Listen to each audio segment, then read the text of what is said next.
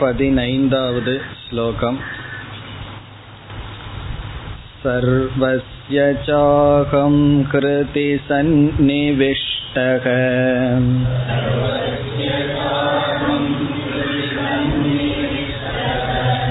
मत्तस्मृतिर्ज्ञानमपोहनं च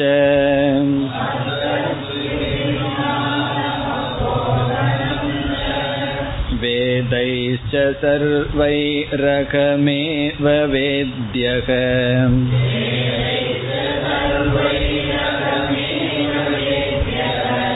वेदान्तकृत् वेदविदेव चाकम्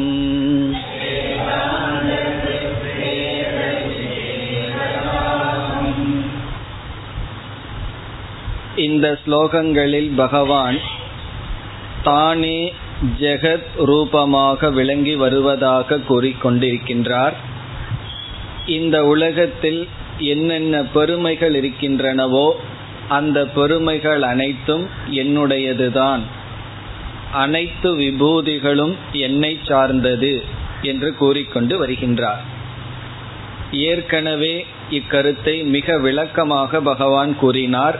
பத்து பதினோராவது அத்தியாயங்களில் இங்கு சாராம்சமாக இதை கூறுகின்றார். அப்படி கூறுகையில் மூன்று விதமான தேஜஸ் தத்துவத்தை உதாகரணமாக எடுத்துக்கொண்டார் சூரியனுடைய தேஜஸ் பிறகு சந்திரனுடைய தேஜஸ் பிறகு அக்னியினுடைய தேஜஸ். இவைகளெல்லாம் இந்த உலகத்தில் எப்படி விளங்குகிறது என்ன செயல்படுகின்றது எந்த விதத்தில் பயன்படுகிறது என்றெல்லாம் கூறி நானே அந்த ரூபமாக இருந்து இயங்கி வருகின்றேன் என்று கூறி இந்த பதினைந்தாவது ஸ்லோகத்தில் அதை முடிவுரை செய்தார். சர்வசிய கிருதி அகம் சன்னி விஷ்டக எல்லா ஜீவராசிகளினுடைய ஹிருதயத்திற்குள் நான் அமர்ந்திருக்கின்றேன்.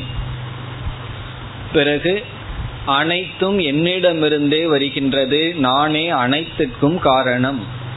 அதில் சிலவற்றை எடுத்து சொல்கின்றார் மத்தக ஸ்மிருதிகி ஞானம் அபோகணம் ச. என்னிடமிருந்தே ஒரு மனிதனுக்கு ஞாபக சக்தி பிறகு அறிவு ஞாபக மறதி அனைத்தும் வருகின்றது. இங்கு நாம் பார்த்தோம் இறைவன் சாமானிய காரணம் காரணமாக இருக்கின்றார். விசேஷ காரணம் அவரவர்களுடைய தர்மா தர்மங்கள். அவரவர்களுடைய பாப புண்ணியத்தின்படி இறைவன் அந்த பலனை வகுத்து கொடுக்கின்றார். அறிவு வருதல் அறிவு நிலைத்திருத்தல் நம்மை விட்டு ஸ்மிருதியிலிருந்து சில நம்மை விட்டு செல்லுதல். இந்த அபோகணம் என்பது நல்ல விஷயங்கள் நம்மை விட்டு சென்றால் அது பாபத்தினுடைய பலன். தவறான விஷயங்கள் நம்மை விட்டு சென்றால் அது புண்ணியத்தினுடைய பலன். ஒருவர் தவறான வாழ்க்கை வாழ்ந்து கொண்டிருந்தார். அந்த ஸ்மிருதி எல்லாம் அவரிடம் நீங்கி தூய்மையான வாழ்க்கைக்கு வந்தால் அது புண்ணியத்தினுடைய பலன். அப்படி நம்மை விட்டு அகல வேண்டியது தீய சம்ஸ்காரங்கள் அகலக்கூடாமல் இருப்பது நல்ல சம்ஸ்காரங்கள்.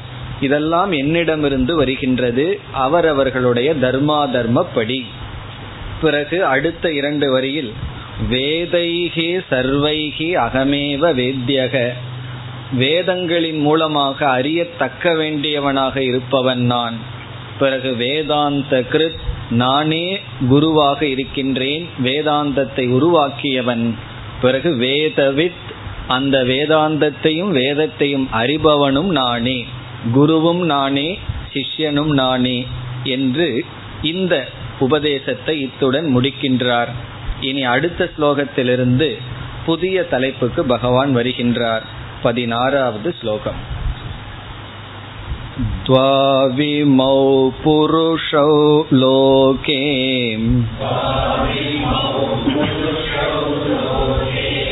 क्षरक्षाक्षर एव च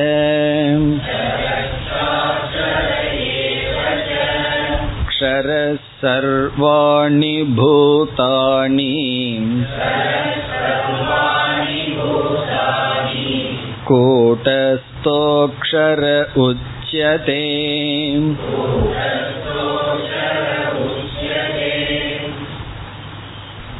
இந்த பதினாறாவது ஸ்லோகத்திலிருந்து பதினெட்டாவது ஸ்லோகம் வரை நிர்குண பிரம்ம தத்துவத்தை விளக்குகின்றார் நிர்குண பிரம்ம தத்துவம் அதை ஔபனிஷதம் புருஷம் என்று உபனிஷத்தை கூறும் ஔபனிஷதம் புருஷம் என்றால் உபனிஷத் மாத்திர கம்யம் உபனிஷத்துக்களினால் அடையப்படுகின்ற புருஷன். அத உபனிஷத் வந்து ஔபனிஷதம் புருஷம். அந்த புருஷனை இங்கு விளக்குகின்றார். இந்த இடம்தான் நமக்கு கீதையிலே கடைசி இடம் வேதாந்தத்தை நம்ம சீரியஸா டிஸ்கஸ் பண்ற இடம் இதுதான் கடைசி. இதற்கு பிறகெல்லாம் இந்த பதினைந்தாவது அத்தியாயத்தை நாம் முடித்து விட்டால் பதினாறு பதினேழு அத்தியாயங்களில் பண்புகள் தான் வர இருக்கின்றது. நட்பண்புகள். பிறகு பதினெட்டாவது அத்தியாயம் முழு கீதையினுடைய சாரம். அங்கும் பண்புகள் தான் அதிகமாக வர இருக்கின்ற. ஆகவே உபனிஷத்தில் என்ன பரபிரம்மத்தினுடைய தத்துவம் விளக்கப்படுகிறதோ அதை நாம் கீதையில் பார்க்கின்ற கடைசி இடம் இந்த மூன்று ஸ்லோகங்கள். ஆகவே இந்த இடத்தில் நாம் என்ன செய்ய போகின்றோம்?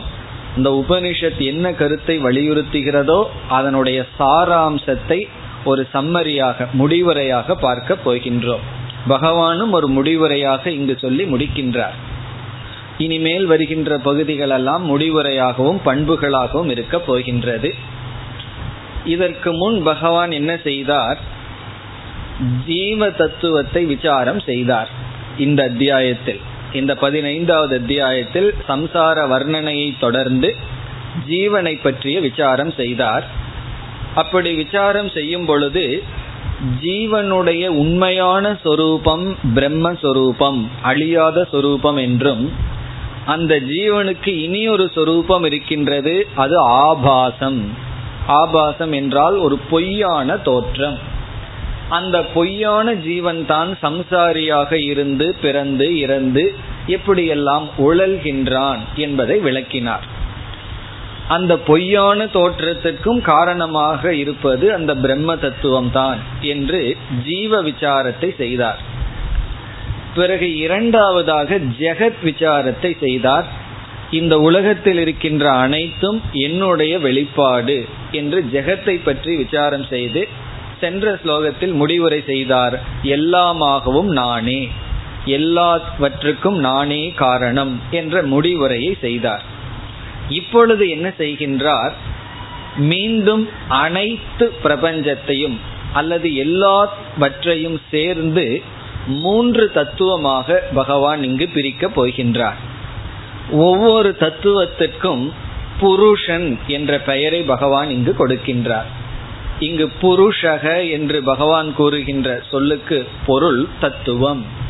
அப் ஒரு ஃபேக்டர் அதாவது எதெல்லாம் இருக்கின்றதோ அனைத்தையும் மூன்றாக பிரித்து எப்படி மூன்றாக பிரிக்கிறார் என்றால் ஜீவ தத்துவத்தையும் ஜெகத் தத்துவத்தையும் சேர்த்தி கொள்கின்றார். இப்ப ஏற்கனவே ஜீவனை பற்றிய பேசினார் இந்த உலகத்தை பற்றி பேசினார் அப்படி ஜீவனையும் ஜெகத்தையும் சேர்ந்து வெளித்தோற்றத்துக்கு வந்த தத்துவமாக எடுத்துக்கொள்கின்றார் அது வந்து ஒரு ஒன்று ஒரு தத்துவம். அதாவது ஜீவ தத்துவம் ஜீவன்னா நம்மள சம்சாரியாக இருக்கின்ற ஜீவர்கள் பிறகு நாம் அனுபவிக்கின்ற அனைத்து உலகம் அனுபவிக்கின்ற இந்த அனைத்து படைப்பும் இதை சேர்ந்து இங்கு எப்படி அழைக்கின்றார்? க்ஷர புருஷக என்று அழைக்கின்றார். இப்ப பகவான் வந்து ஜீவ தத்துவத்தையும் ஜெகத் தத்துவத்தையும் சேர்ந்து க்ஷர புருஷக. இங்கு புருஷகன ஃபேக்டர் தத்துவம். க்ஷரம் என்றால் அழியக்கூடிய மாறக்கூடிய. அப்ப ஜீவனிடம் இருக்கின்ற உண்மை தத்துவம் இங்கு சேராது. ஜீவனுடைய பொய்யான தத்துவம் சிதாபாசம் உயிர் அது இங்கு எடுத்துக்கொள்ளப்படுகிறது இப்ப ஜீவனும் ஜெகத்தும் சேர்ந்து க்ஷர புருஷக. பிறகு இரண்டாவது மாயா தத்துவத்தை எடுத்துக் கொள்கின்றார். அந்த மாயா தத்துவத்தை இந்த இடத்தில் பகவான் அக்ஷர புருஷக என்று அழைக்கின்றார். அக்ஷர புருஷக. அது வந்து மாயா என்கின்ற தத்துவம். முதல் தத்துவம் வந்து வெளி தோற்றத்துக்கு வந்த ஜீவனும் ஜெகத்தும் ஜீவன்னா உயிர் வாழ்கின்ற உணர்வுடன் கூடிய நாம் உடலுடன் கூடியிருக்கின்ற இந்த பொய்யான ஜீவன் பிறகு இந்த உலகம். அக்ஷர புருஷக என்றால் மாயா. உபனிஷத்திலும் மற்ற இடங்களிலும் பல சமயங்களில் அக்ஷரம் என்ற வார்த்தை பரபிரம்மத்துக்கே குறிக்கும். அக்ஷரம்னா மாறாதது அழியாதது என்றும் ஒரு பொருள் இருக்கின்றது. ஆகவே அக்ஷரம் என்ற சொல் பல இடங்களில் பரமாத்மாவையே பரபிரம்மத்தை நிர்குண பிரம்மத்தை குறிக்கும். ஆனால் இந்த இடத்தில் அக்ஷரக என்பது நிர்குண பிரம்மத்தை குறிப்பதில்லை. காரணம் இங்கு அக்ஷரம் என்பதற்கு பகவான் கூட்டஸ்தக என்ற ஒரு சொல்லை பயன்படுத்துகின்றார். கூட்டஸ்தன் என்ற ஒரு சொல் பயன்படுத்தப்பட்டுள்ளது. இந்த கூட்டஸ்தன்கிற சொல்லுக்கு ரெண்டு அர்த்தம் இருக்கு. ஒன்று பரமாத்மாவை பரபிரம்மத்தை குறிக்கின்ற பொருள் மாறாதது என்று. இனி ஒரு பொருள் கூடம் என்றால் மாயா அல்லது வஞ்சனை என்று ஒரு பொருள். மனசுல ஒன்னு வச்சுட்டு வெளியே பேசுறதுக்கு பேரு கூட்டம் கூட்டம்னு சொன்னா வஞ்சனை பொய் சொல்லுதல் ஏமாற்றுதல். இதெல்லாம் யாரும் சொல்லித்தர வேண்டியது இல்லை. பிசினஸ் பண்றவங்களுக்கு எல்லாம் தெரியும். பிசினஸ் பண்ணும்போது என்ன செய்வார்கள்? அவங்க வெளியே என்ன சொல்கிறார்களோ அதுக்கு ஆப்போசிட்டா தான் இருக்கும். அப்படி மனசுக்குள்ள ஒன்று வச்சுட்டு வெளியே ஒன்று சொல்வது. ஒரு விதத்தில் ஒன்றை வைத்துக்கொண்டு அதை வேறு விதத்தில் காட்டுவதற்கு பேர் கூட்டம் வஞ்சனா என்று பொருள். ஒரு பொருள் ஒரு விதத்தில் இருக்கு வேறு விதமா அதை பிரசன்ட் பண்ணிட்டு இருக்கோம். அதற்கு பெயர் வஞ்சனா கூட்டம். இந்த மாயை அந்த வேலையை செய்யறதுனால அது என்ன செய்கின்றது? அது மறைத்து ஒரு விதத்துல நம்மை வஞ்சனை செய்வதனால் இந்த மாயைக்கு கூட்டஸ்தன் அல்லது அக்ஷரம் என்று ஒரு பெயர். அது இந்த இடத்துல தான். வேற எந்த இடத்துலயும் அக்ஷரம்னு சொன்னா மாயைன்னு பொருள்படாது இந்த இடத்தில் தான் அப்ப இது ரெண்டு புருஷனை பகவான் கூறிவிட்டார். ஒன்று க்ஷர புருஷன் இனி ஒன்று அக்ஷர புருஷன். இனி மூன்றாவது தத்துவம் உத்தம புருஷக. உத்தம புருஷன். க்ஷர புருஷன் அக்ஷர புருஷன் தென் உத்தம புருஷக. உத்தம புருஷன். உத்தம புருஷன் என்று பகவான் குறிப்பிடுவது நிர்குண பிரம்ம பரமாத்மா உண்மையாக இருக்கின்ற சுரூபம். எதை உபனிஷத் வந்து சத்தியம் ஞானம் அனந்தம் என்றெல்லாம் வர்ணிக்குமோ விவரிக்குமோ அதுதான் உத்தம புருஷக. இப்படி மூன்று தத்துவத்தை அறிமுகப்படுத்தி க்ஷர புருஷன் அக்ஷர புருஷன் உத்தம புருஷன் அறிமுகப்படுத்தி பிறகு என்ன செய்வார்? இந்த உத்தம புருஷனை திருப்பி போட்டா என்ன பேர் கிடைக்கும்? உத்தம புருஷகங்கிற புருஷனை முன்னாடி போட்டா புருஷோத்தமன் அப்படிங்கிற ஒரு பெயர் நமக்கு கிடைக்கும். இப்ப நம்ம பார்க்குற அத்தியாயத்தினுடைய நேம் என்ன? புருஷோத்தம யோகம். அப்ப பகவான் சொல்ல போறார் என்னுடைய உண்மையான சொரூபம் வந்து நான் புருஷோத்தமனாக இருக்கின்றேன் என்று சொல்கின்றார். கீதை படிக்கிற நம்ம வந்து பதினெட்டு அத்தியாயத்தினுடைய பேராவது மனசுல ஞாபகம் வச்சுக்கணும். முதல்ல பதினெட்டு அத்தியாயம்னு ஞாபகம் வச்சுக்கணும். அதுக்கப்புறம் அத்தியாயத்தினுடைய பேரு ஞாபகம் இருக்கணும். இது புருஷோத்தம யோகம். ஏன் புருஷோத்தம யோகம்னு சொல்றோம்னா இங்க பகவான் சொல்றார் நான் வந்து உண்மையில் புருஷோத்தமனாக இருக்கின்றேன். ஆனா அதுக்கு முன்னாடி அதை திருப்பி சொல்லியிருக்கார். உத்தம புருஷனான என்னை வேதங்களும் ஞானிகளும் புருஷோத்தமனாக உணர்கிறார்கள் என்று சொல்ல போகின்றார். இதுதான் இந்த மூன்று ஸ்லோகங்கள்ல நம்ம பார்க்க போற கருத்து. ஷரபுருஷக அக்ஷர புருஷக உத்தம புருஷக. இதில் இந்த பதினாறாவது ஸ்லோகத்தில் முதல் இரண்டு புருஷன் அறிமுகப்படுத்தப்படுகின்றது. பதினேழு பதினெட்டு ஸ்லோகங்களில் கடைசி புருஷன் அறிமுகப்படுத்தப்படுகிறது. நிர்குண பிரம்மன் அல்லது உத்தம புருஷன் அடுத்த இரண்டு ஸ்லோகத்தில் இந்த ஸ்லோகத்தில் பதினாறாவது ஸ்லோகத்தில் முதல் இரண்டு புருஷன் அறிமுகப்படுத்தப்படுகிறது. இப்போ ஞாபகம் வச்சுக்கணும் புருஷன்கிற சொல்லுக்கு இந்த இடத்தில் தத்துவம் ஃபேக்டர் நம்ம என்ன செய்கின்றோம்? இந்த இரண்டையும் விரிவாக பார்க்க வேண்டும். பிறகு அடுத்ததற்கு செல்லலாம். முதலில் ஸ்லோகத்தினுடைய அர்த்தத்தை பார்த்துவிட்டு பிறகு நாம் விசாரத்திற்கு வந்து இங்க ஷர புருஷன்னா என்ன அக்ஷர புருஷகனா என்ன என்கின்ற ஒரு சம்மரி சாரத்தை பிறகு ஸ்லோகத்தின் அர்த்தத்தை பார்த்துவிட்டு பார்க்கலாம். இப்பொழுது ஸ்லோகத்திற்குள் செல்லலாம். துவௌ இமௌ புருஷௌ லோகே. லோகே என்றால் சம்சார மண்டலே. இந்த சம்சார மண்டலத்தில் இந்த படைப்பில் இந்த உலகத்தில். இங்கு என்று பொருள். லோகே என்றால் இந்த உலகத்தில் முதல்ல ரெண்டத்தான் அறிமுகப்படுத்துகின்றார். துவௌ இமௌ புருஷௌ. துவௌன இரண்டு இமௌன இந்த புருஷௌ. இந்த இரண்டு தத்துவங்கள். இந்த உலகத்தில் நாம் அனுபவிக்கின்ற இந்த உலகத்துல இப்படி இரண்டு தத்துவங்கள் இருக்கின்றது. அந்த தத்துவத்தை இப்பொழுது அறிமுகப்படுத்துகின்றார். க்ஷரகச்ச அக்ஷரக ஏவச்ச. அது அறிமுகப்படுத்துறார். ஒன்று க்ஷரக இனி ஒன்று அக்ஷரக. ஒன்று க்ஷர புருஷன் இனி ஒன்று அக்ஷர புருஷன் உடனே நமக்கு சந்தேகம் வரும். இங்கு பகவான் எதை க்ஷர புருஷன்னு சொல்றார்? எதை அக்ஷர புருஷன்னு சொல்கின்றார்? அந்த சந்தேகம் வரும் பொழுது இரண்டாவது வரியில் பகவானே விளக்கம் கொடுக்கின்றார். ஷர புருஷன் என்று நான் சொல்வது எதை? அக்ஷர புருஷன் என்று நான் எதை குறிப்பிடுகின்றேன்? அதை பகவானே விளக்குகின்றார். முதல்ல இந்த சம்சார மண்டலத்தில் இரண்டு புருஷர்கள் இருக்கிறார்கள். ஒரு புருஷனுக்கு க்ஷரன் என்றும் இனி ஒரு தத்துவத்திற்கு அக்ஷரம் என்றும் பெயர். அந்த க்ஷரம் என்று சொல்வது என்ன? இரண்டாவது வரிக்கு வந்தால் க்ஷரக சர்வாணி பூதாணி. க்ஷரக என்பது சர்வாணி அனைத்து பூதாணி அனைத்து பூதங்களும். அனைத்து பூதங்களும் என்றால் அனைத்து படைப்பும். அனைத்து தோற்றமும் அனைத்து பூதங்களும்னா பஞ்ச பூதங்களும் உடல்களும் உயிரினங்களும் உலகமும். சர்வாணின்னா அனைத்து பூதங்களும்.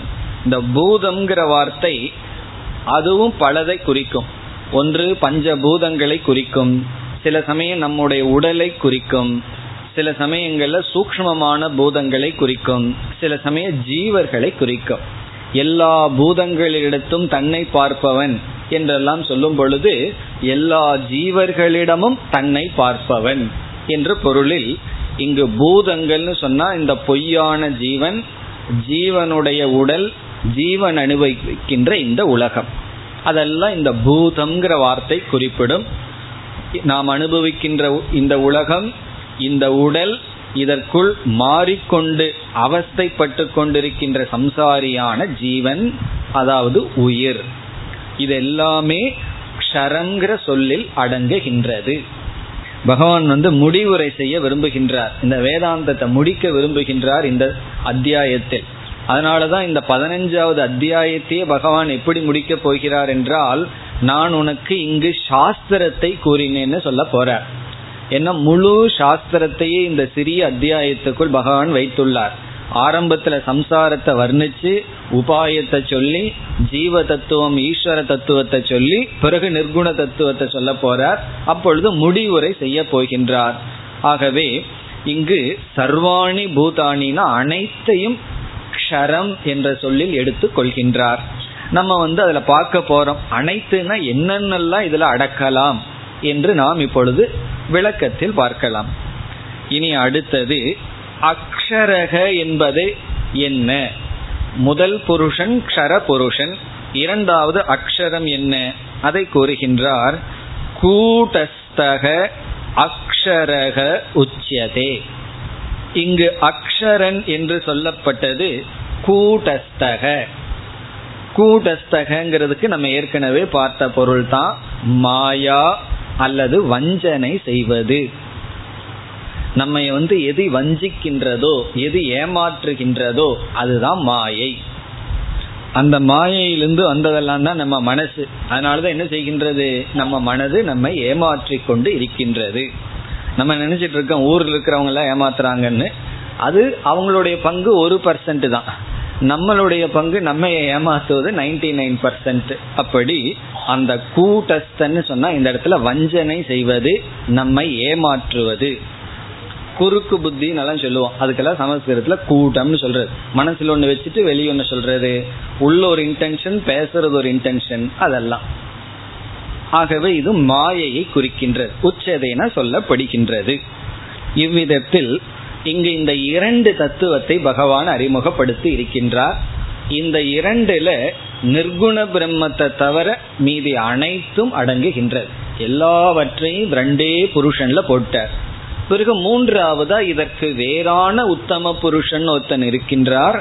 அவர் அவ்வியமானவர் என்றெல்லாம் விளக்கப் போகின்றார். ஆகவே நம்ம அடுத்த ஸ்லோகத்துல உத்தம புருஷனை பற்றியும் அதற்கு அடுத்த ஸ்லோகத்துல பகவானே சொல்லுவார் இந்த உத்தம புருஷன்தான் புருஷோத்தமன் நான் அப்படி விளங்கி கொண்டிருக்கின்றேன்னு சொல்ல போகின்றார். அதை பிறகு நாம பார்க்கலாம். இப்பொழுது இந்த சர்வாணி பூதானி என்பதற்கு விளக்கம் தேவை. பிறகு இந்த மாயையினுடைய விளக்கம் தேவை நமக்கு. அந்த விசாரத்தை சுருக்கமாக பார்க்கலாம். அதாவது முழு வேதாந்தமே இந்த ரெண்டு சொல்லிலையும் அடுத்த உத்தம புருஷன்லேயே அடங்குகின்றது உபனிஷத்தினுடைய சாரமே மூன்று ஸ்லோகத்தில் பகவான் அடக்குகின்றார்.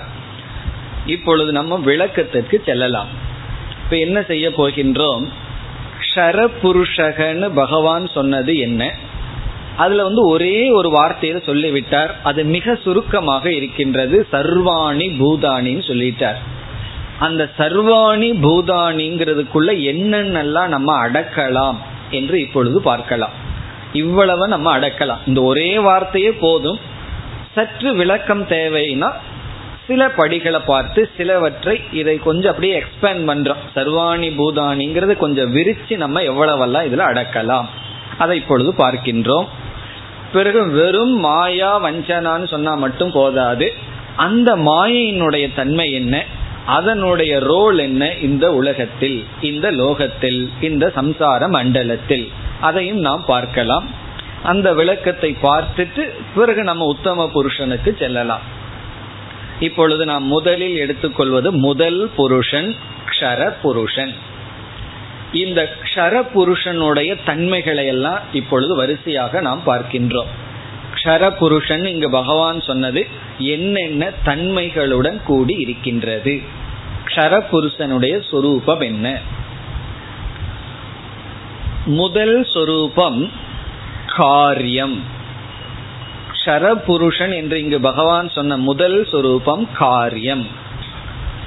காரியம் என்றால் வெளி தோற்றத்திற்கு வந்தது படைக்கப்பட்டது வியக்தம்.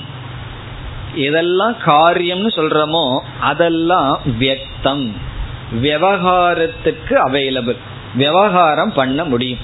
ஒரு பொருள் ப்ராடக்டா மாறினா தான் விவகாரம் பண்ண முடியும்.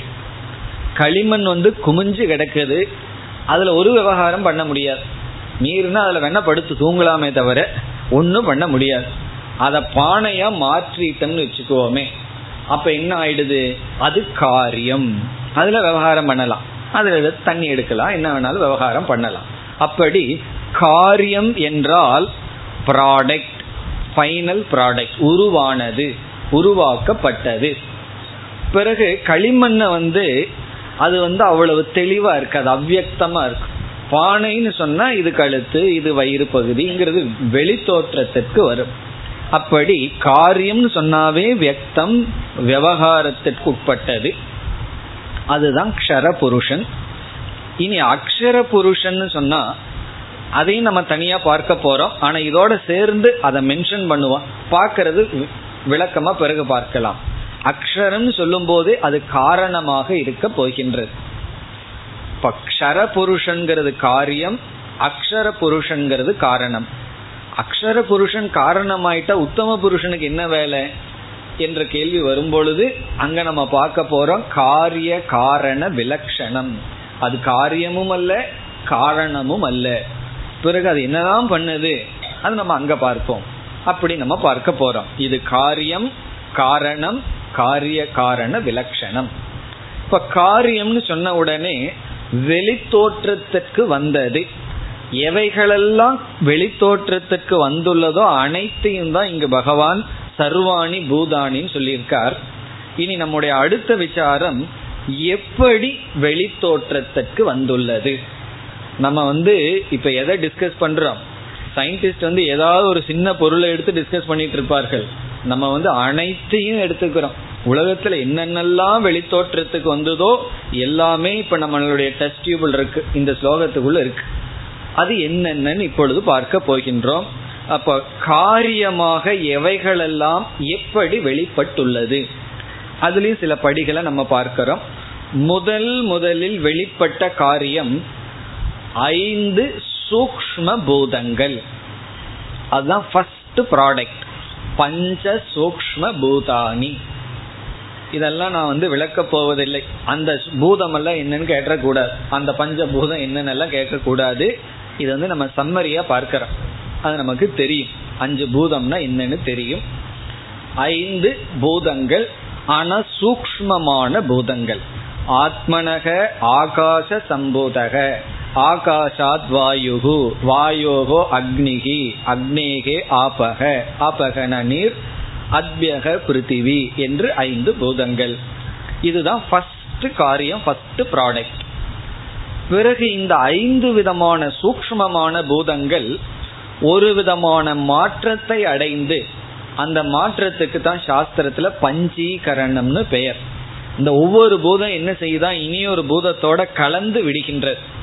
இந்த ஆபீஸ்ல போறவங்க எல்லாம் என்ன செய்வாங்க தெரியுமோ? அவங்கவுங்க டிஃபன் பாக்ஸ் எடுத்துட்டு போவார்கள்.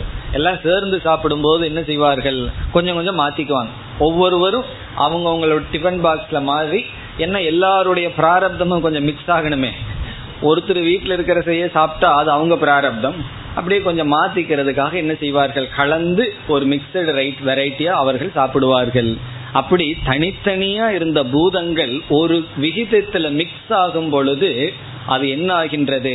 நாம பார்த்து அனுபவிக்கின்ற இந்த ஸ்தூல பூதங்களாக மாறுகின்றது. அது ரெண்டாவது ப்ராடக்ட் ஸ்தூல பூதாணி. இப்ப ஃபர்ஸ்ட் என்ன உற்பத்தி ஆகுது? சூக்மமான ஐந்து பூதங்கள். இரண்டாவது உற்பத்தி ஸ்தூலமான ஐந்து பூதங்கள். அதைத்தான் நம்ம பார்த்து அனுபவிச்சுட்டு இருக்கோம். இப்ப இருக்கிற ஆகாசம் காற்று இவைகள் எல்லாம் சாஸ்திரத்துல இந்த ஸ்தூல பூதங்கள் வந்த உடனே எப்படி இருக்குமா? அது வந்து எல்லாம் சேர்ந்தாப்புல இருக்குமா? அது வாழ்வதற்கு தகுந்த இடமாக இருக்காதான் இப்போ ஒரு வீடு வேணும்னு சொன்னா வீட்டுக்கு என்னென்னலாம் தேவையோ ஒரு நிலம் வாங்குற நம்ம. ஒரு ஒரு ஒரு கிரவுண்டு நிலம் வாங்கி இன்ஜினியர் கிட்ட கேட்கிறோம் வீடு வேணும்னா என்னென்னு சொல்லி. அவர் சொல்றார் இவ்வளவு சிமெண்ட் இவ்வளவு தண்ணீர் வேணும் எல்லாம் சொல்றார். அதையெல்லாம் அதுல போட்டு அது மேல ஏறி உட்கார்ந்தோம்னா அது வீடு ஆயிருமோன்னா அதெல்லாம் தேவை. அதையெல்லாம் என்ன செய்யணும்னா அதை கஷ்டப்பட்டு அழகா வீடா மாத்தணும். என்னென்னலாம் வீடு கட்ட தேவையோ அதையெல்லாம் அந்த நிலத்துல போட்டு வச்சா எப்படி இருக்கும்? அப்படித்தான் இருக்குமா? முதலில் தோன்றிய பஞ்சபூதங்கள். இந்த பஞ்சபூதங்கள் வந்த உடனே அது ஒரு மாஸ். அத வந்து சாஸ்திரத்துல பிரம்மாண்டம் என்று சொல்லப்படும். பிரம்மாண்டம்னா ரொம்ப குரூடு ஃபார்ம் அது அப்படியே வந்திருக்கு அவ்வளவுதான்.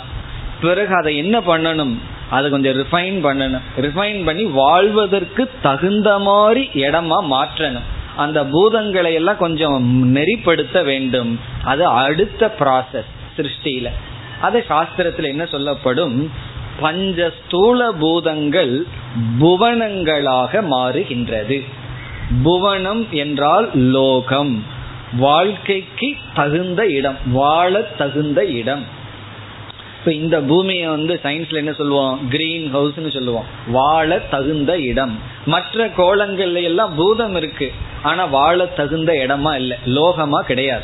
நமக்கு தெரிஞ்சு உயிர் வாழ்கின்ற ஜீவர்கள் இருக்கின்ற ஒரே கோலம் நம்மளுதான். இன்னும் கண்டுபிடிக்கல. அப்போ பஞ்ச பூதங்கள் புவனமாக மாறுவது அடுத்த சிருஷ்டி அடுத்த ப்ராடக்ட் சரி புவனமா மாறியாச்சு. அதை அனுபவிக்கிறதுக்கு என்ன வேணும்னா தேகங்கள் ஷரீரங்கள் உருவாக வேண்டும். அப்படி அடுத்த ப்ராடக்ட் தேகம் அல்லது ஷரீராணி. உடல்கள். பஞ்சபூதமா தோன்றி உலகமா மாறி உடல்களாக மாறுகின்றது. இந்த பஞ்சபூதத்தினுடைய ஃபைன் ப்ராடக்ட் என்னன்னா நம்முடைய பிசிக்கல் பாடி நம்முடைய உடல் தான். இந்த உடலை நம்ம ரெண்டா பிரிச்சிடறோம். ஸ்தூல சரீரம் சூக்ம சரீரம். சூக்மமான பூதங்கள்ல இருந்து சூக்ம சரீரம் ஸ்தூலமான பூதங்கள் இருந்து ஸ்தூல சரீரம். இப்ப நம்ம எவ்வளவு பார்த்தோமோ இவ்வளவும் இங்கு பகவான் சர்வாணி பூதானிங்கிற வார்த்தையில சொல்லி இருக்கின்றார். இதுக்குள்ளேயும் நம்ம போய் பிரிக்கலாம். ஆனா இதுதான் சாராம்சம். இதுவே நமக்கு புரிஞ்சிடும். எல்லா பூதங்களும் க்ஷர புருஷன்னு சொல்லும் பொழுது பகவான் எதை சொல்கின்றார் என்றால் பஞ்ச சூக்ம பூதங்கள் பஞ்ச ஸ்தூல பூதங்கள் அவைகள் உலகங்களாக மாறி இருப்பது அந்த உலகமும் சாஸ்திரத்துல வந்து பதினேழு லோகங்கள் பதினாறு லோகங்கள்னு எத்தனையோ லோகங்கள் பேசப்படுகின்றது. இந்த உலகம் மட்டும் அல்ல எங்கெல்லாம் ஜீவர்கள் இருக்கிறார்களோ அந்த உலகங்கள். பிறகு வந்து உடல்கள். அந்த உடல் வந்து நம்முடைய ஸ்தூல சரீரம் இவைகளெல்லாம். இப்போ ஐந்து பூதம் சூக்மம் ஐந்து ஸ்தூல பூதம் பிரம்மாண்டம் புவனம் தேகம். இதெல்லாம் தான் காரியம். இப்படி மாயையினுடைய ஃபைனல் காரியம் என்னன்னா நம்முடைய தேகம். நம்முடைய தேகமா மாறி இருக்கின்றது. இது ஒன்று. இப்ப இதுலயும் ஒரு விசேஷம் இருக்கு. இதில் நம்முடைய மனமும் பஞ்சபூதத்தில் ஆனதுன்னு சொன்னோம். அந்த மனம் வந்து இந்த ஸ்தூல சரீரத்துக்குள்ள இருக்கு. நிர்குண பிரம்மன் உத்தம புருஷன் ஒன்னு பார்க்க போறோம். அந்த உத்தம புருஷனுடைய சொரூபம் அறிவு சொரூபம்.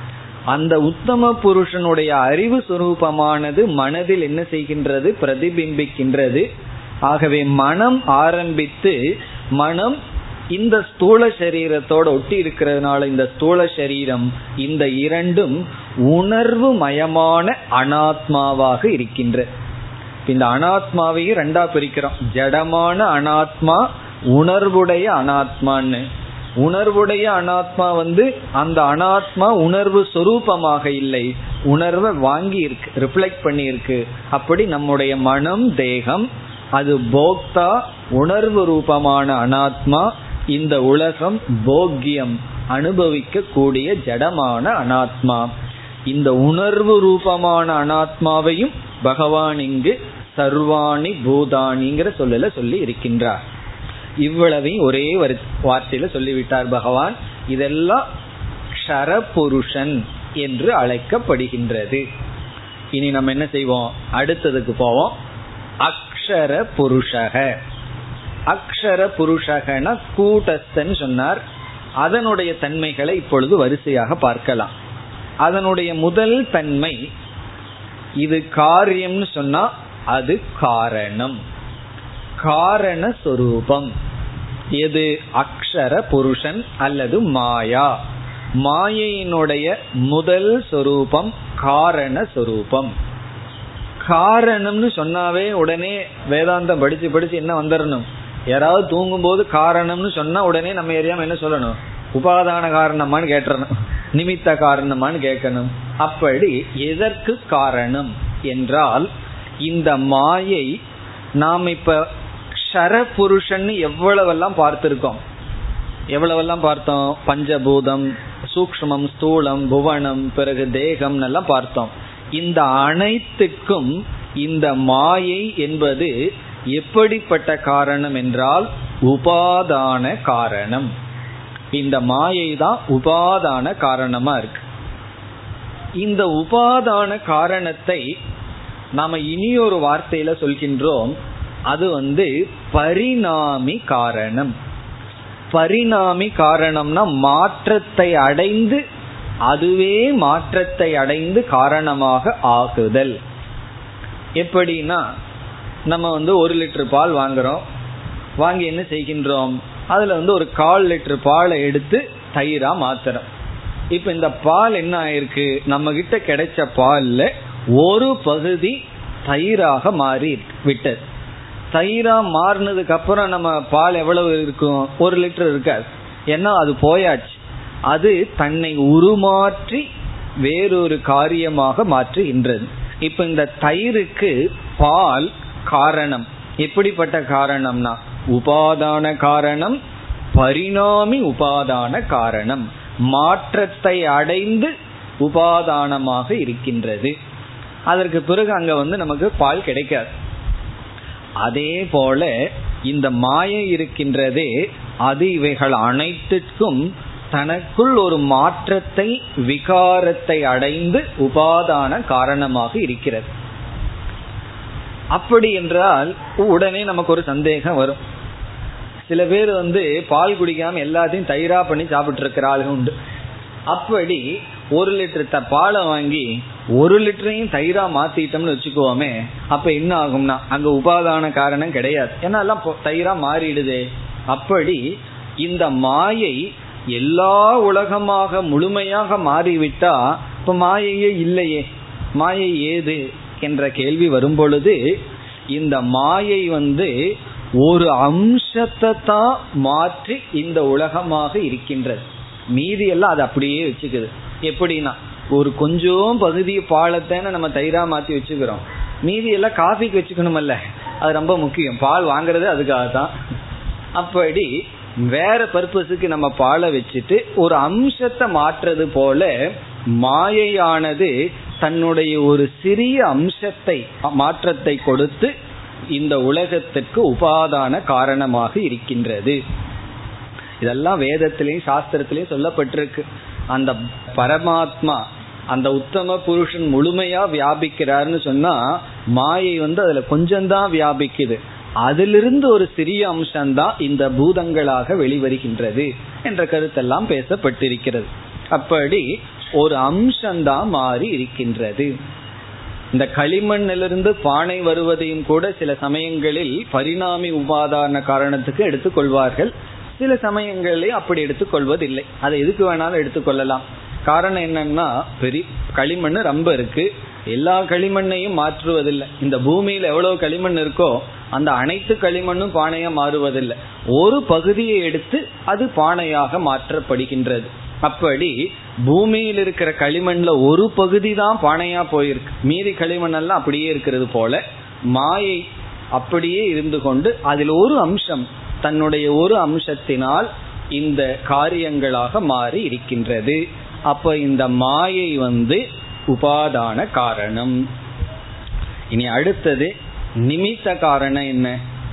இந்த ஷரபுருஷன் இவ்வளவு உற்பத்தி ஆகிறதுக்கு நிமித்தமா என்ன காரணம் இருக்கின்றது என்று கேட்டால் எப்பொழுதெல்லாம் நிமித்த காரணம்னு சொல்றோமோ அப்பொழுதெல்லாம் ஜடமான பொருள் நிமித்தமா இருக்காது. ஒரு அறிவுடையவன் தான் நிமித்த காரணமா இருக்க முடியும். குயவன் வந்து களிமண் போலயே இருந்தான்னு வச்சுக்கோமே அவனால வந்து மாற்ற முடியாது. அவனுக்கு களிமண்ணை விட கொஞ்சம் அதிகமான அறிவு இருக்கணும். தலையில வந்து களிமண் இருக்கக்கூடாது. வெளியே தான் களிமண் இருக்கணும். அப்ப அவனுக்கு ஒரு அறிவு இருக்கணும். அந்த அறிவின் துணை கொண்டுதான் நம்ம வந்து மாற்ற முடியும். அவர்களுக்கு இருக்கிற அறிவும் அந்த ஸ்கில் நமக்கு கிடையாது. வெறும் ஒரு கையை வச்சுட்டு பானை உருட்டுவார்கள். நம்ம போய் செஞ்சு பார்ப்போம். அதெல்லாம் வராது. ஒரு டீ ஆத்துறதும் கூட நம்மளால முடியாது. ஏன்னா அவரவர்களுக்கு அந்த ஒரு ஸ்கில் அந்த ஒரு திறமை அந்த ஒரு அறிவு அந்த அறிவு இனி ஒருவருக்கு கிடைக்காது. அப்படி இவ்வளவு ஒரு சிருஷ்டி செய்ய நிமித்த காரணம் யார்? அறிவு எங்கிருந்து வந்தது? அதற்கு சாஸ்திரம் கூறுகின்ற பதில் நமக்கெல்லாம் எப்படி ஒரு மனம் இருக்கின்றதோ அதே போல அந்த பரமாத்மா இருக்கார் அல்லவா உத்தம புருஷன் அவரும் மனசை வச்சிருக்காராம். அந்த முழு மனம் எது என்றால் மாயை தான் பகவானுடைய மனம். பகவானுக்கு மனசு வந்து முழு மாயை தான் அப்ப மாயைக்குள் அவர் அறிவு ரூபமா வெளிப்படும் பொழுது நிமித்த காரணமாக இருக்கின்றார். இப்ப அதே மாயை உத்தம புருஷனுடைய அறிவின் துணை கொண்டு நிமித்த காரணமாக இருக்கின்றது. மாயை உபாதான காரணம் சுரூபமா? மாயை நிமித்த காரணம் எப்படின்னா உத்தம புருஷனுடைய அறிவை வாங்கி நிமித்த காரணமாக இருக்கின்றது. அது வந்து மாயையிடமும் இருக்கின்றது அந்த பங்கு பிறகு உத்தம புருஷனிடமும் இருக்கின்றது. இப்ப நம்ம என்ன பார்த்தோம்? மாயை வந்து பரிணாமி உபாதான காரணம் உத்தம புருஷனுடைய அறிவின் துணை கொண்டு நிமித்த காரணம் எதற்குனா இந்த காரியங்கள் எல்லாம் உருவாக. அக்ஷர புருஷன் தோன்ற இந்த அக்ஷர புருஷன் இப்படி காரணம். இனி இந்த இதில் அடுத்த கருத்துக்கு வருகின்றோம். எதில் இந்த அக்ஷர புருஷன் அல்லது மாயா விஷயத்தில் அடுத்த பாயிண்ட் ஏற்கனவே பார்த்ததுதான்.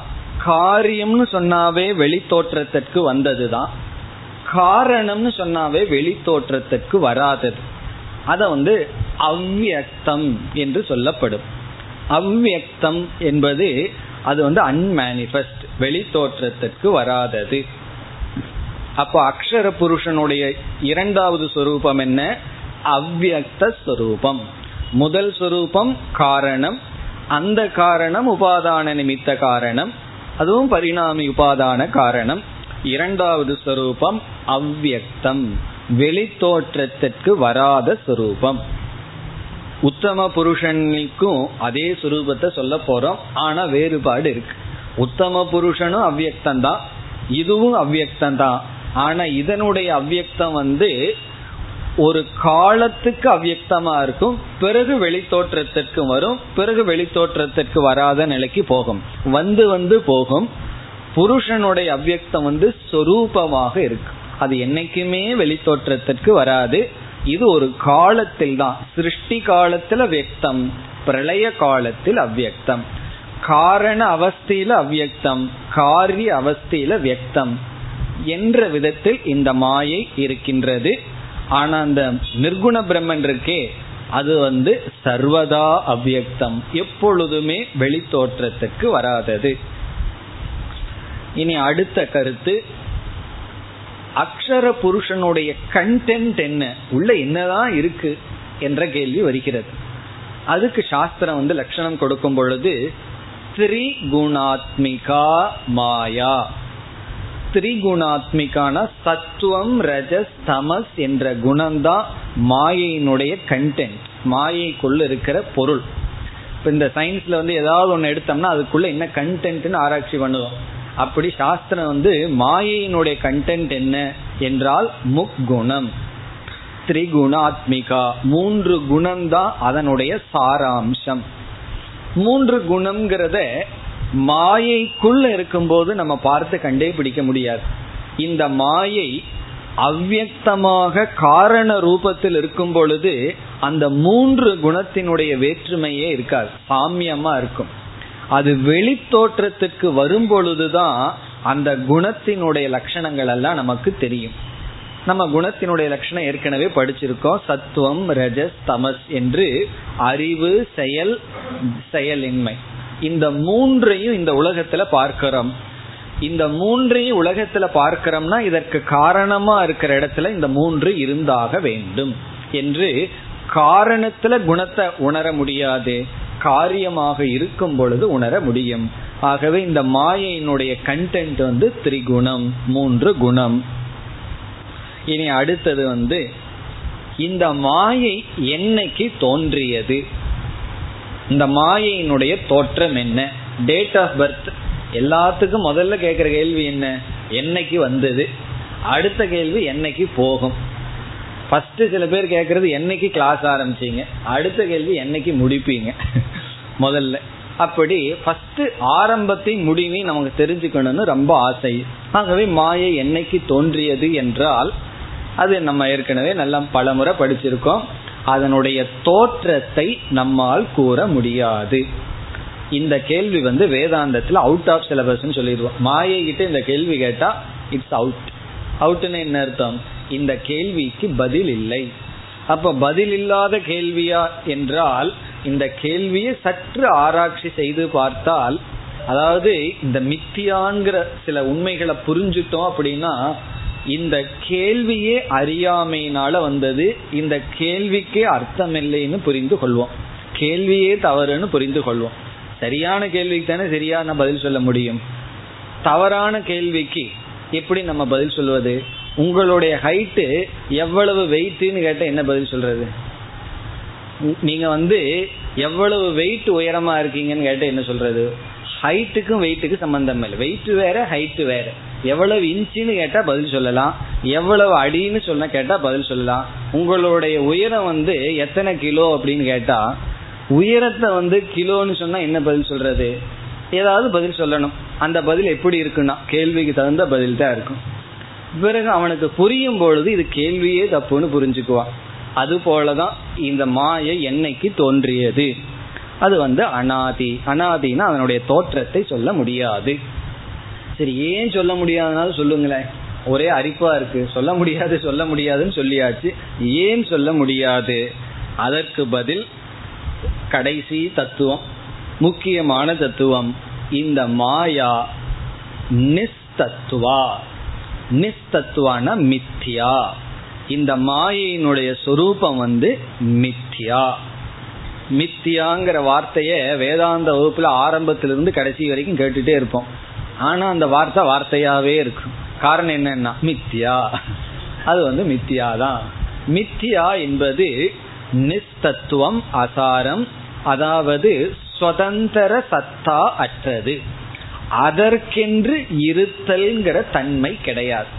விவஸ்தையற்றது கோவம் வந்தா நம்ம அப்படித்தான் திட்டுவோம்? விவஸ்தை இருக்கான்னு திட்டுவோம். அந்த விவஸ்தையற்றது தான் மாயை. ஏன் திட்டுறோம்னா நீ நானு எல்லாமே விவஸ்தையற்றதுல தான் வந்திருக்கோம். அதனாலதான் நமக்கு வந்து எல்லாமே விவஸ்தை இல்லாம இருக்கு. ஏதாவது விவஸ்தையா தெரிஞ்சாதான் பிரச்சனை. எல்லாமே விவஸ்தையற்றதுதான் மித்தியா. மித்தியான்னா என்ன? எது உண்மையிலேயே இல்லையோ அதுதான் மித்தியா. பிறகு இல்லைன்னா அசத்துன்னு சொல்லிட்டு போகுங்களே என்றால் ஆனா இருக்கிற மாதிரி தெரியுதே. அதனால மித்தியான்னு சொல்றோம். இப்போ உண்மையிலேயே இல்லாத ஒன்ன போய் என்னைக்கு தோன்றியதுன்னு கேட்டா நம்ம என்ன பதில் சொல்றது? உண்மையிலேயே அது கிடையாது. இல்லாததுக்கு நம்ம எப்படி பர்த்டே சொல்ல முடியும்? கயிற்றுல பாம்பை பார்த்துட்டு பாம்பு என்னைக்கு வந்தது? பாம்பு என்னைக்கு தோன்றியதுன்னா அதுக்கு எப்படி நம்ம தோற்றத்தை சொல்ல முடியும்? ஆகவே இந்த மாயை நிஸ்தத்துவம் மித்தியான்னு புரிந்து கொண்டால் இந்த மாயினுடைய தோற்றத்தை பத்தி கேட்க மாட்டோம். அதை புரிஞ்சு கொள்ளாததுனால அதனுடைய தோற்றத்தை கேட்கிறோம். தோற்றத்தை கேட்கிற பொழுதே அது ஏதோ இருக்கு சுதந்திரமா இருக்குங்கிற எண்ணத்துல கேட்கிறோம். அது சுதந்திரமா இருக்குங்கிற புத்தியில் அந்த கேள்வி வருது. அது சுதந்திரமா இல்லைன்னு தெரிந்தால் அந்த கேள்விக்கு இடமில்லை. அப்ப இந்த மாயா எப்படிப்பட்டதுன்னா நிஸ்தத்வா நிஸ்தத்துவான விவஸ்தையற்றது. அது வந்து சத்தியம் அல்ல மித்தியா பிரம்மத்தை சார்ந்திருப்பது உத்தம புருஷனை சார்ந்து இருக்கின்றது இதெல்லாம் தான் அக்ஷர புருஷனுடைய தத்துவம். க்ஷர புருஷன்னா என்னன்னு பார்த்துட்டோம். எவைகளெல்லாம் வெளி தோற்றத்திற்கு ஒரு லிஸ்ட பார்த்தோம். அவ்வளவுதான் வேதாந்தம். நம்ம எவ்வளவு வேதாந்தத்துக்குள்ள போனாலும் இதுல இருந்து ஏதாவது ஒன்னதான் எடுத்து படிச்சுட்டு இருப்போம் அக்ஷர புருஷன் சொன்னா இப்ப பார்த்ததுதான் சாராம்சம். இதுல இருந்து எதையாவது ஒன்ன எடுத்து தான் நம்ம விளக்கமா படிச்சுட்டு இருப்போம் பரிணாமி உபாதான காரணம் பிறகு அவ்வக்தம் திரிகுணாத்மிகா அனாதி நிஸ்தத்துவம். பிறகு இனி ஒன்னே நம்ம பார்த்துட்டோம். கூடஸ்தன் வஞ்சனை ஏமாற்றுவது மறைப்பது ஒன்றை தோற்றி வைப்பது விக்ஷேப சக்தியுடன் கூடியது ஆவரண சக்தியுடன் கூடியது. இப்படி மாயைக்கு பல விளக்கங்கள் கொடுக்கலாம். நம்ம இங்க சம்மரியா முடிவுரையா சிலதை பார்க்கிறோம். இதோடு இந்த ரெண்டு தத்துவத்தினுடைய விளக்கத்தை நாம் முடித்து கொள்ளலாம். இனி நம்ம எதற்கு போகணும்? முக்கியமா மூணாவது ஒரு புருஷன் இருக்கானே. அந்த புருஷன் வந்து உத்தம புருஷன் பகவான் கூறுகின்றார். அதற்கு செல்ல வேண்டும். இப்பொழுது பதினாறாவது ஸ்லோகத்துல ரெண்டு புருஷனை பகவான் அறிமுகப்படுத்தினார். துவவிமௌ புருஷௌ லோகே க்ஷரக அக்ஷர ஏவச்ச. சர்வாணி பூதாணி க்ஷரக கூடஸ்தக அக்ஷரக உச்சியதே. அதனுடைய விளக்கத்தை நம்ம பார்த்துட்டோம். இனி நம்ம வந்து மூன்றாவது புருஷனுக்கு செல்லலாம். இதோடு க்ஷர அக்ஷர புருஷ விளக்கம் முடிவடைகின்றது. இனி பதினேழாவது ஸ்லோகம். उत्तम पुरुषस्त्वन्यः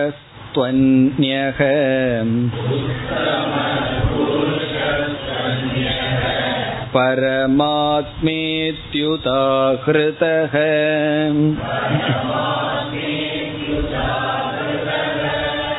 यो लोकत्रयमाविश्य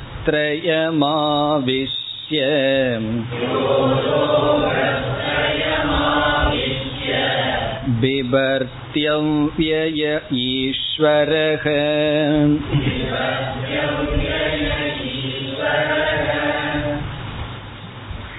பதினேழு பதினெட்டு இந்த இரண்டு ஸ்லோகங்களில் பகவான் உத்தம புருஷனை அறிமுகப்படுத்துகின்றார் உத்தம புருஷனை பற்றிய விளக்கம் கொடுக்கின்றார் நாமும் எப்படி க்ஷர புருஷன் அக்ஷர புருஷனை பற்றிய சில விளக்கங்கள் பார்த்தோமோ அதே போல இந்த உத்தம புருஷனுடைய சுரூபத்தையும் பார்க்க போகின்றோம்.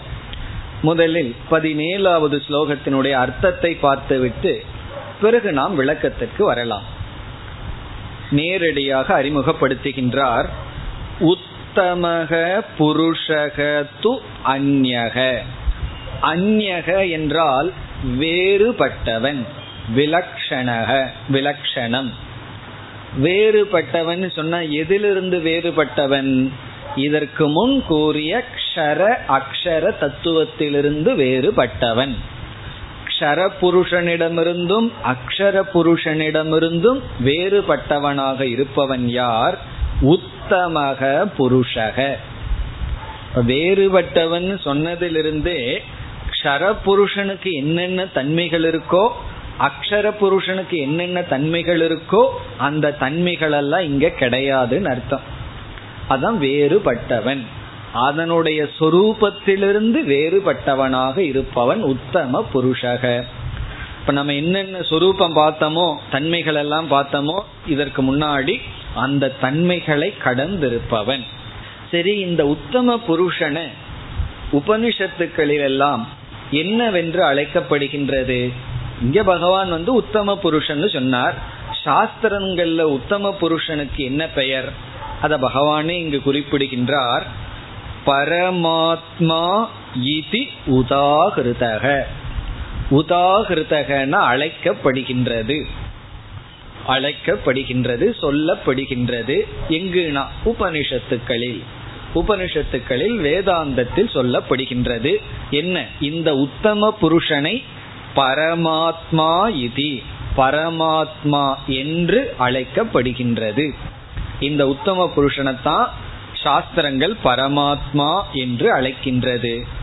பிறகு இந்த உத்தம புருஷனை பகவான் இரண்டாவது வரியில் விளக்குகின்றார். யக எந்த இந்த உத்தம புருஷனானவன்? லோகத்ரயம் ஆவிஷ்ய மூன்று லோகத்தையும் திரயம்னா மூன்று லோகம்னா லோகம். மூன்று லோகத்தையும் ஆவிஷ்ய வியாபித்து மூன்று லோகத்திற்குள் நுழைந்து மூன்று லோகத்தையும் வியாபித்து பிபர்த்தி தாங்கி வருகின்றார் காத்து வருகின்றார். அப்படி என்றால் இவர் தேய்ந்து விடுவாரோ? எதையாவது நம்ம காக்க போனோம்னா நம்ம கஷ்டம் வந்துருமே. தேய்ந்து விடுவாரோன்னா அவ்வியக. வியமற்றவர் மாற்றமற்றவர் தேயாதவர். பிறகு இந்த வேலையெல்லாம் செய்தால் ஒருவருக்கு ஒரு நல்லது காரியம் செய்ய போனா என்ன ஆகும்? கடைசியில் கஷ்டத்துல மாட்டிக்குவார்கள் சிலர். ஏதோ கொஞ்சம் கஷ்டம் வந்துடும். பிறகு இனி ஒரு புத்திசாலிகள் வந்து அவருக்கு அட்வைஸ் பண்ணுவாங்க. இதுக்கு தான் நல்லதெல்லாம் செய்யக்கூடாதுன்னு நான் சொன்னேன். அது வேற சொல்லுவார். அவனுக்கு உதவி செய்ய போனையா? நீ கஷ்டப்படுறையான்னு சொல்லி எதையாவது ஒரு சர்வீஸ் பண்ண போய் யாருக்காவது ஒரு உதவி பண்ண போனோம்னா ஏதாவது கஷ்டங்கள் ஒன்று ரெண்டு வரத்தான் இருக்கும். அதுக்கு சில அட்வைஸ் பண்றதுக்கு ஆள் இருக்கு. அதுக்கு தான் என்ன மாதிரி ஒன்றும் செய்யக்கூடாது. யாருக்கும் உதவி பண்ண கூடாதுன்னு சொல்றதுக்கு ஆள் இருக்கு. அப்படி இந்த உலகத்தையே காத்து இந்த உலகத்தையே தாங்கும் பொழுது இந்த உலகத்தில் இருக்கிற தோஷமெல்லாம் அவருக்குள்ள வந்து அவர் அடிமையாகி விடுவாரான்னா முதல்ல வந்து சர்வெண்ட் மேட வீட்டில் வைக்கிறோம். அதுக்கப்புறம் எதற்குனா நமக்கு சர்வெண்டா இருக்கிறது. கொஞ்ச நாள்ல என்ன ஆகும்னா அந்த அம்மாவோ அவரோ வந்து வேலை செஞ்சு செஞ்சு அதுக்கு அடிமையாகி நம்மளும் உட்கார்ந்து டிவி பார்த்து பார்த்து சீரியல் பார்த்து அழுது அழுது அதுக்கு அடிமையாகி என்ன ஆகும்னா அவர்கள் மாஸ்டரா இருப்பார்கள் நம்ம சர்வெண்ட் ஆயிடுவோம் அவங்க என்ன சொல்றாங்களோ அந்த நேரத்தில் நம்ம தயாரா இருக்கணும். அப்படி ஒன்ன காக்க போய் அதுக்கு நம்ம அடிமையாகி விடுவோமா? அதற்கு நாம் அடிபணிந்து விடுவோமா? இப்ப இந்த உத்தம புருஷனுடைய கதி என்ன? அதை விளக்குகின்றார். ஈஸ்வரக. ஈஸ்வரகனா இந்த உத்தம புருஷன் என்றும் தலைவனாக விளங்குபவன் என்றும் ஆள்பவன். இந்த உத்தம புருஷன் எவ்வளவு இதை படைத்தாலும் எவ்வளவு இதை செய்தாலும் அதனால் பாதிக்கப்படுவதில்லை. ஈஸ்வரக அவ்வியமான ஈஸ்வரனாக இருப்பவர். இதுதான் இந்த ஸ்லோகத்தினுடைய பொருள். இனி நம்ம வந்து விசாரத்துக்கு செல்ல வேண்டும். இந்த உத்தம புருஷனுடைய விஷயத்துல என்னென்ன கருத்துக்களை எல்லாம் நம்ம ஞாபகப்படுத்தி கொள்ளலாமோ அதை இப்பொழுது எடுத்துக்கொள்ளலாம் முதல் கருத்து என்னவென்றால் நம்ம ஏற்கனவே பார்த்த முதல் பாயிண்ட் ரெண்டையும் ஞாபகம் வைக்க வேண்டும். ஃபர்ஸ்ட் வந்து க்ஷர புருஷன்ல காரியம்னு பார்த்தோம். அக்ஷர புருஷனை காரணம்னு பார்த்தோம். உபாதான காரணம்னு பார்த்தோம். சரி இந்த உத்தம புருஷனுக்கு என்ன வேலை? இந்த ரெண்டுமே எல்லா வேலையும் முடிச்சுட்டா உத்தம புருஷனுக்கு ஒரு ரோல் இல்லாம போயிருமே. எல்லாம் அவங்களே பார்த்துட்டா நமக்கு ஒரு பங்கும் இல்லையே. வீட்டில் வயசானவங்களுக்கு கஷ்டமா தானே எல்லாம் அவங்களே பார்த்துக்கிறாங்க நான் சும்மா இருக்கிறேனே எனக்கு ஒரு ரோலும் இல்லையே. அப்ப நான் ஜீரோவா இருக்கிறேனேன்னு அவர்களுக்கு ஒரு எண்ணம். அப்படி உத்தம புருஷன் எந்த விதத்துல காரணம்? மாயை வந்து உபாதான காரணம் ஆயிருது இந்த உலகம் காரியமாகிவிட்டது.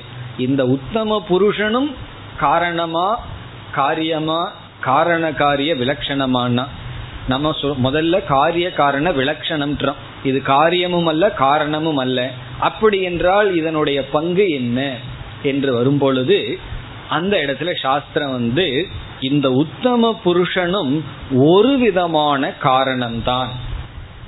அது எப்படிப்பட்ட காரணம் என்றால் விவர்த்த காரணம்.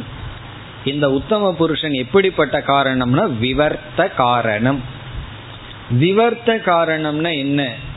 அதனுடைய லட்சணம் சொரூபத்தில் எந்த மாற்றத்தையும் அடையாமல் ஒன்றை தோற்று வைப்பது. ஒன்றுக்கு காரணமாக இருத்தல். சொரூபத்தில் மாற்றம் அடையாமல்.